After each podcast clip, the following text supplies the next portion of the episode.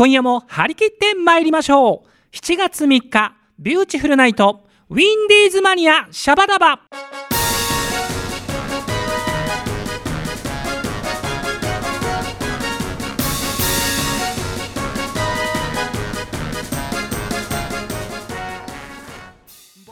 この番組は制作ニューエイジシネマ協力大ゼロ学賞でお届けいたします。皆様チョメばんはビューティフルズのボーカルピンクの貴公子桜チョメ吉でございます。今夜もこの放送を聞いてくださってるそこのレディーたちチョメルシー。ということでございましてよろりんこでございます。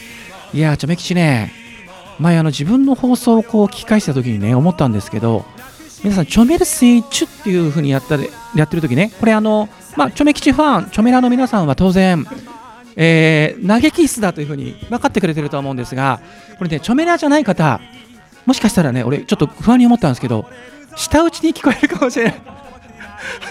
あいつなんだよみたいな。番組のオープニングで突然、チョメルシーってわけわかんないこと言うわ。舌打ちするわ。あいつ何なんだよって思われかねないんですけれども、これは皆様、あくまでも投げキッスということでございますんでね、ご了承くださいませ。ということでね、えー、今年ももう7月に入りました。もうすっかり夏でございます、えー、ちょめちゃんはね8月夏生まれの夏男でございますんでまあ日本の夏ちょめ吉の夏というねちょっとどっかの CM で聞いたような フレーズを言わせていただきますがまああの今年もねちょめちゃん暑くですね行きたいと思うんですがまあ暑いといえば私の地元ですね、えー、山梨県山梨にも暑い夏がやってまいります。まあフルーツ王国なんでねもういろんな情報が皆様にお届けできるかと思うんですがじゃあこれらでですねさくらちょめ吉の山梨 PR コーナー行ってみましょう。えー、このコーナーはですね観光大使の私さくらちょめ吉がですね、えー、山梨の,、まあ、あの観光の情報とかねあと季節の特産品の情報などお伝えしていくコーナーでございます。それでは早速行ってみましょう、えー、7月28日土曜日ですね、えー、午後の7時半からえー、山梨県下納涼花火大会が開催されます、えー、場所は山梨市駅から徒歩10分ほどの、えー、笛吹川河川敷でございます、えー、山梨県で最も花、えー、早い花火大会でですね、えー、打ち上げ数が約3000発。え。ーえー、もうねちょめちゃんもこの花火大会には子供の頃たくさんの思い出があるんでね帰りたいななんていうふうに思うんですけれども。まああの本当に山梨県は空気がとにかく綺麗なんでね。もう晴れてほしいですね。もし晴れたらこの夜空に大輪の色とりどりの花がね咲き乱れるかと思いますんで皆様ぜひぜひ7月28日の山梨県下納涼花火大会どうぞお越しくださいませませ。そしてですね7月はですねこの山梨市が桃ねフルーツの桃が最盛期を迎えますのでぜひ皆様には美味しい桃を食べに来ていただきたいですね。えー、ちなみにこの時期山梨市では桃の食べ放題桃狩りや、えー、桃を使った期間限定スイーツなど産地ならではないろんなですね楽しみ方をお届けしております、えー、まあ、具体的にねその桃スイーツとか紹介しますと、え丸ごと桃を使ったパフェとかね。あと丸ごと桃のかき氷。かっこ桃100%ね。あと桃のパスタとか。る そうですよ。桃のパスタはなんだこれどういうことだろう？冷製系のパスタなのかね。ちょっとちょめちょめまだ食べたことはありませんが。まあパフェとかかき氷はこれは間違いないでしょう。絶対うまいよね。まああとはあのー、私、えー、山梨市の桃農家の息子なんでまああの一番うまい食べ方はですねもうね冷蔵庫に冷やしてそのまま食べる。もうねこれに勝てるものはないんですがまあ甘くてですねみずみずしい山梨の桃の美味しさはちょめ吉もちっちゃい頃からねもうよく分かっておりますんで、まあ、ぜひ取れたてのですね産地直送の桃を山梨に食べに来てください。よろりんかです、えー、続きましてですね8月26日日曜日には、えー、フルーツにちなんだイベントということで、えー、自転車のロングライドイベントを開催します、えこちらがですねフルーツラインという、まあ、走りやすく景色のいい広域農道がコースになっておりまして、えー、補給所ではですねあのフルーツとか地元の特産品をふんだんに提供するそうです。これはいいよね欲しいねディレクターの欲しいね。あの他県から結構ねこういうの来る人いるのでいやいやぜひね皆さん遊びに来ていただきたい。チョメ吉も結構ね子供の頃はこのフルーツラインをチャリンコでね爆走したもんでございますよ。ああであの山梨ならではのこういったおもてなしをねこのイベントで共にこう楽しんでいただきたいんですけれどもこちらですね7月末まで募集しているそうです。ただもうね定員まで残り少しということで定員に達してしまうと締め切りとなりますので興味のある方はどうぞお早めによろりんこでございます。じゃあもうちょっといけるかな。じゃあ最後もう一つ皆様に情報ですね、えー、突然ですが皆様大垂水峠って知ってますか？大垂水峠、え、こちらがですね標高2365メートルの日本で最も標高の高い、えー、車道峠ということになっていまして、えー、バイクの方はですねツーリングコースとして人気。あと自転車の方は日本一のヒルクライムコースとして人気があります。そして登山の方は、えー、日本百名山の金峰山へのアクセスが便利な峠なんですけれども、えー、6月1日からですね、えー、この冬季閉鎖、まあ、山なんでね冬季閉鎖が解除になりましたので皆様ぜひですね夏は大垂水峠に足を運んでみてください、えー、こちらですね勝沼インターから車で1時間40分ほど、えー、あとはですね円山駅からバスもあります、えー、ちなみにこのバスは予約制でして、え予約なさる方は A 和交通のですね0553262344 055326の2344までよろりんこでございますということでねちょっと時間も迫ってまいりましたがまあ、本日ねいろんな山梨の情報をお届けしてきましたけれども、えー、山梨の最新情報は山梨環境観光協会のツイッターやフェイスブックをご覧ください。詳しいお問い合わせは山梨観光協会電話055322の1111えー、055322の1111もしくはホームページまでよろしくお願いいたします。ということで山梨観光大使の桜ちょめ吉。山梨 PR コーナーでございました。聞いていただいた皆さんチョメルシー。ビューティフルズのハッスル社内放送局。シャバダバ。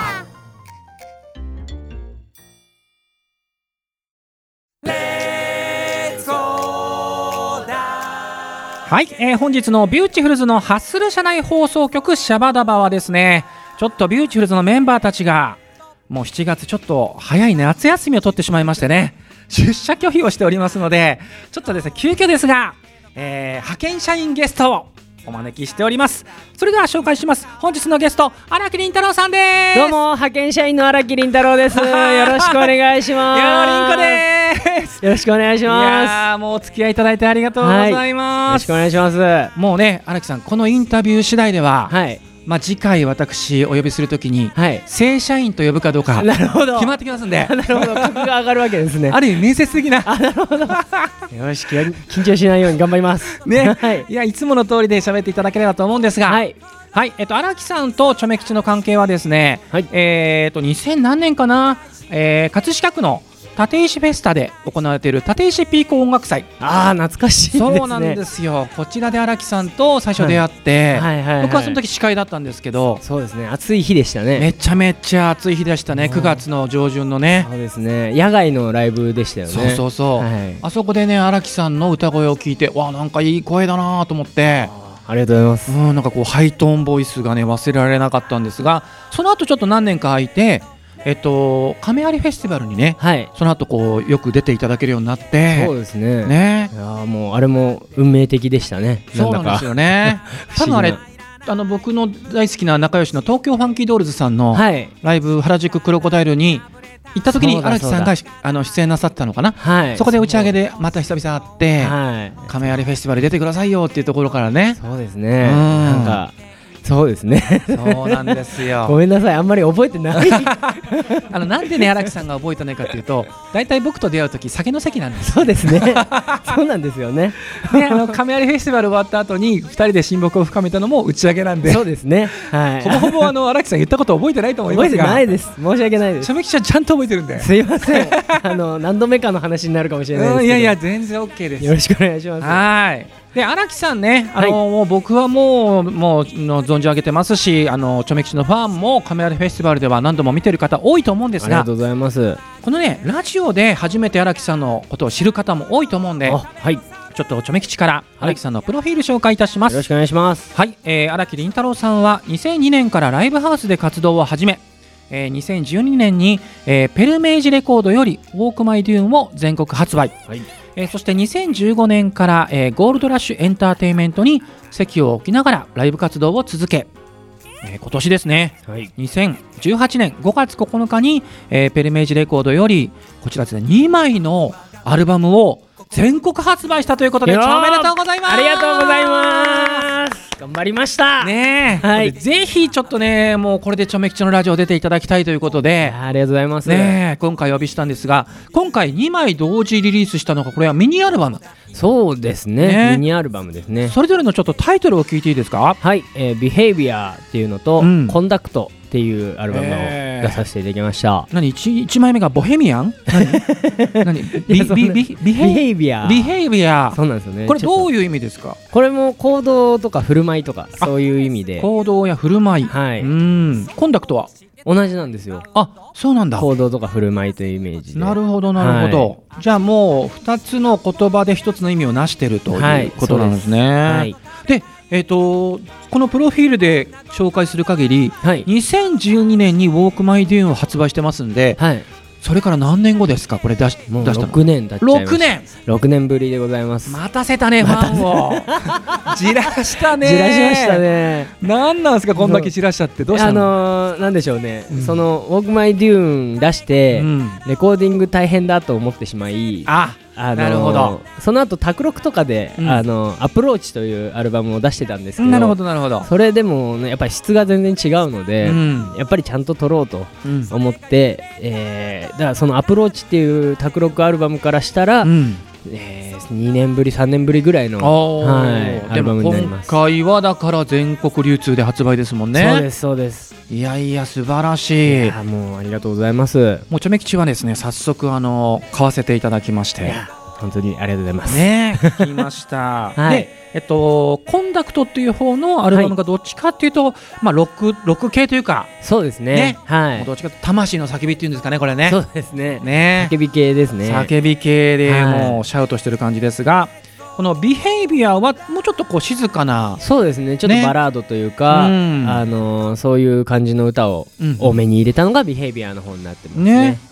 でこれがそれぞれ6曲入りずつなので、はい。まあほら選択肢としてはい。12曲入りのフルアルバムで出すことももちろはい。ん可能ではあったと思うんですが、そうですね。あえてこの2枚に分けてはい。同時リリースした理由は、えっ、と僕2010何年だろうな、ご2015年ぐらいから、うん。あのー JR の金町駅の方ではい。路上ライブをあのやってましうて、んでもっと前から路上ライブ自体はやってたんですけど、はい。定期的にちゃんとやったのがそのぐらいからで、うん。でその時にあの小学生の子とかうん。中学生の子が、あの1000円握りしめて、お。その僕の CD を買ってくれたんですよ。いや嬉しいね。そうですよ。めちゃくちゃ嬉しくて。大人が買ってくれてもただでさえ嬉しいのにそうなんですよ。子供が買ってくれるのはね、はい。で、うん。多分それってお小遣いの何割というか、うん。あのなんなどのぐらいを占めてるのか分かんないですけど、うん。すごい頑張って買ってくれたと思うので、そういう子たちにどんどん届けたいなっていう思いがあって、うん。あのー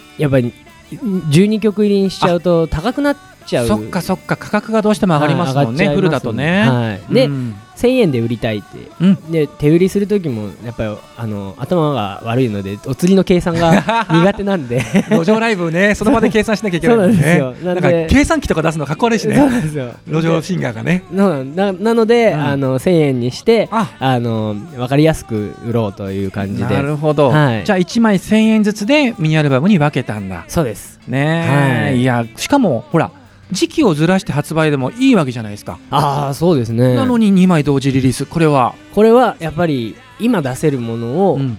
というかやっぱり6年ぶりのうんうんうん。全国流通だったので、うん。今出せるものをやっ一気に出したいっていう思いが、うん。フル本当はフルで出したいけど、うん。っていう思いもあって、うん。でもうその価格との兼ね合いでやっぱり2つに分けて、っていうことにして。じゃあもうやっぱりあれですね期間を置いちゃうと旬が自分の中で過ぎちゃうというかそうですね。もうあれありますもんね、はい。うん。あじゃあそれでもう同時リリースということで,、はい。で今日はちょっとチョメ吉このどちらかというと激しめなはい。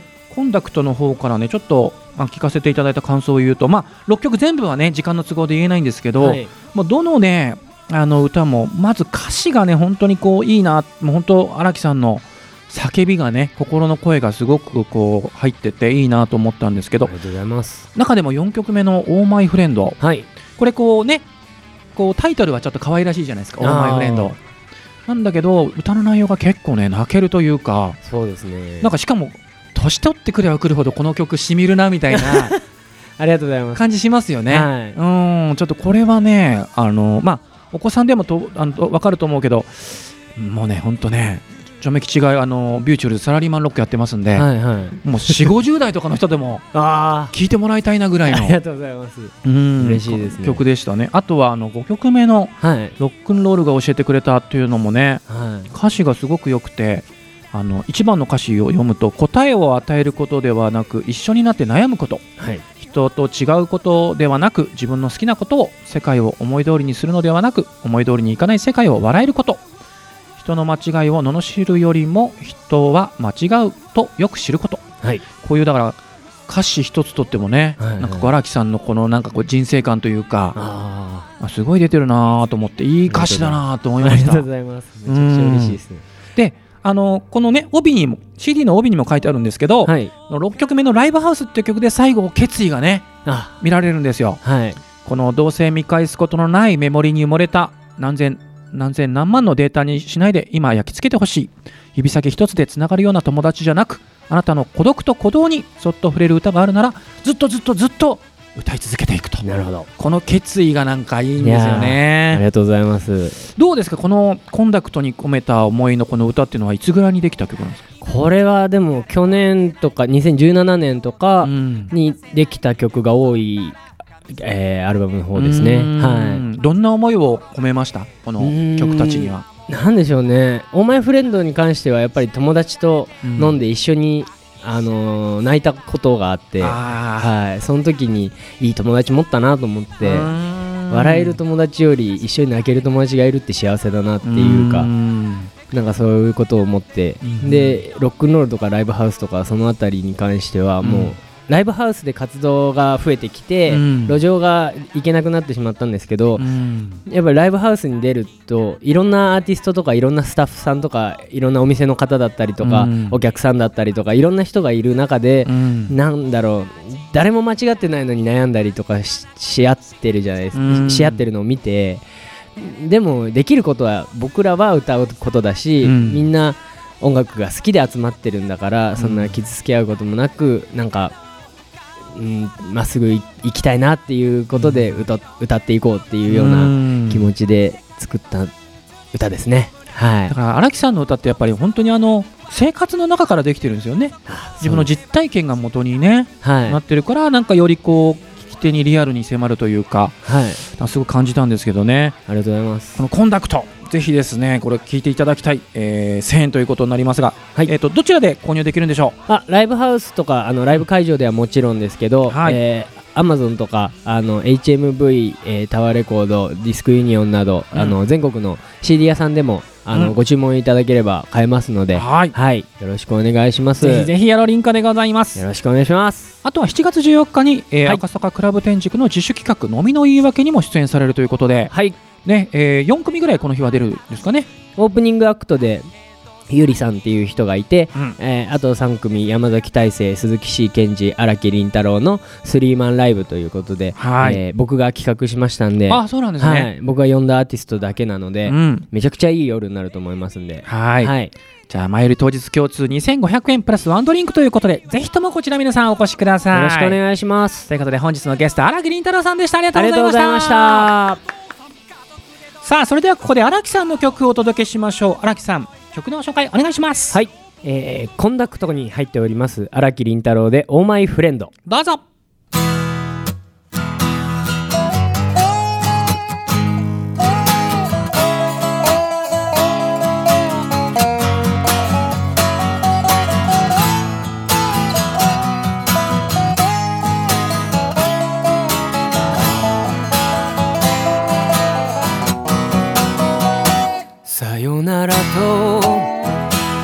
と何度僕ら手を振ればいい。小さなこの心をあと何度張り裂けばいい。忘れよう思い出さぬよう。涙こぼさぬよ時が解決してくれるとあと何度慰め合えばいい。教えてくれた言葉を胸に明日へ向かい生きてゆく。そんなかっこいい人になれずあなた思い出してまた思い出して今夜も泣くから Oh my friend 付き合っておくれよ。一人じゃ辛すぎるから。あの頃ずっと一緒に笑ってた。お前とじゃなきゃ泣けないからさ。Oh my friend 泣かせておくれよ。人前じゃ強がっているから。ガキのまんまでいられるお前となら汚い泣き顔でもいいだろう。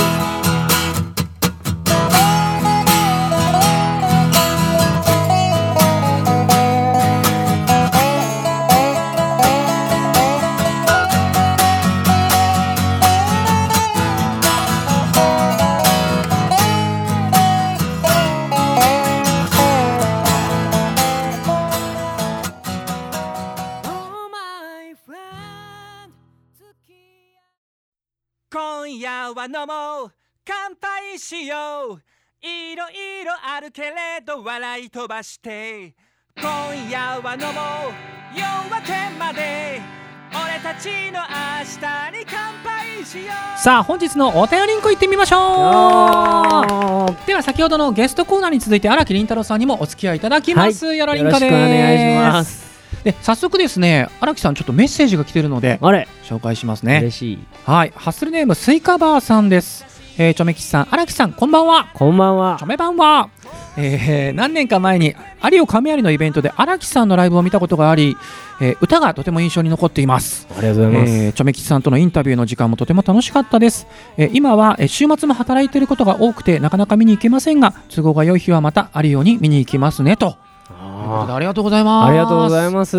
嬉しいね荒木嬉しいですね。覚えててくれることが何より。これは嬉しい。でも荒木さんあれだよね。この方週末お仕事されてるみたいだけど、はい。平日のライブもそうですよ。平日やってます。ぜひぜひ。ライブの情報は荒木凛太郎でチェックすれば。そうですね。ホームページありますので、ねそちらで。やらりんかです。やりんこです。あと8月にもね亀有フェスティバルありますんでね。よかったら見に来てください。で今日のですねメッセージテーマなんですけれども、はい。アルバイトの思い出ということでお。いろいろ荒木さんもあります？ありますね。じゃあちょっと後ほど聞いちゃいますよ。はいよろしくお願いします。ね。はい。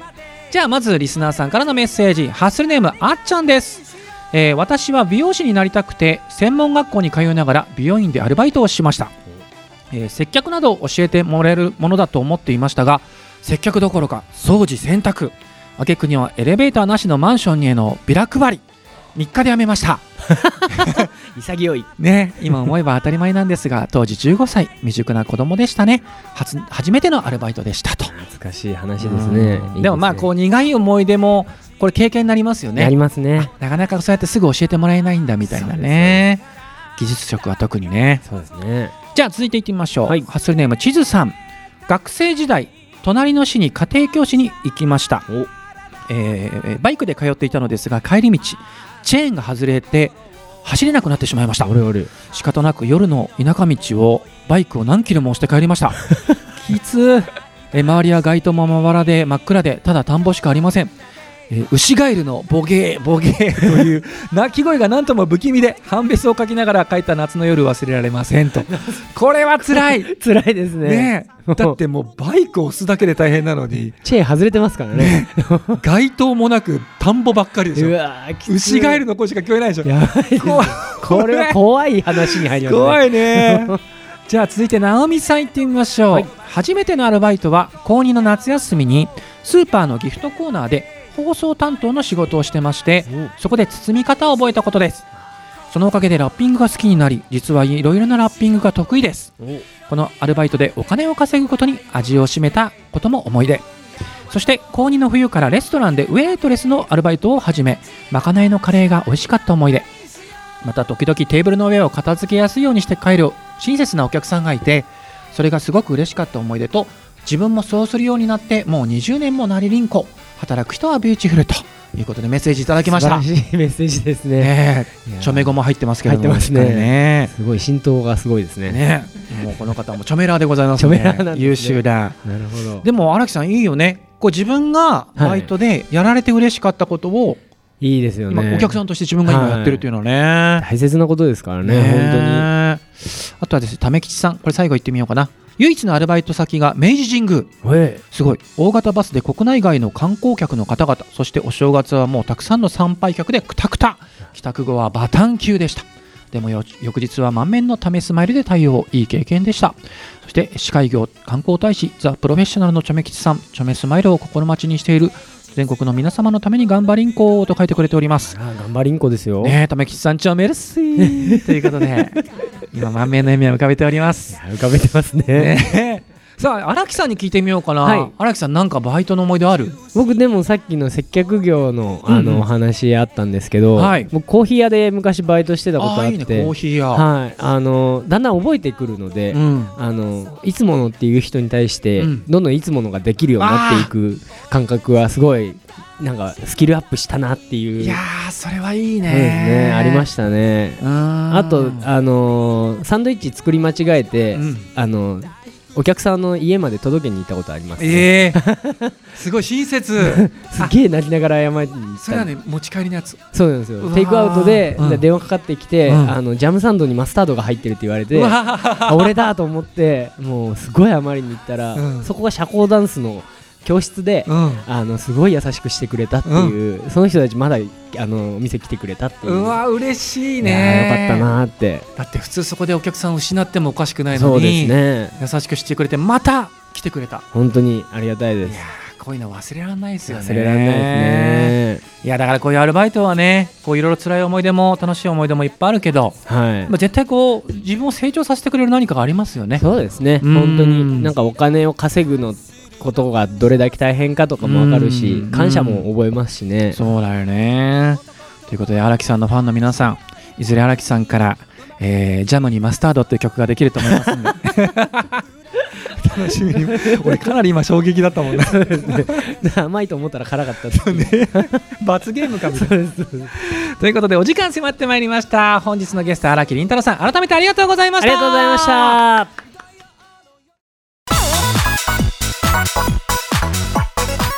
皆様こんばんは。声優そして舞台女優をしております。吉富かなえです。第2第4火曜日の18時30分からアイうらら FM83MHz にて大大大絶賛放送中のラジオ番組ウィンディーズマニアシャバダバかなえスパークリングナイト。吉富かなえをああしたりこうしたりするコーナーやらゲスト来ちゃったりする番組なのです。これはもう聞くしかないな。皆さんぜひ聞いてくださいね。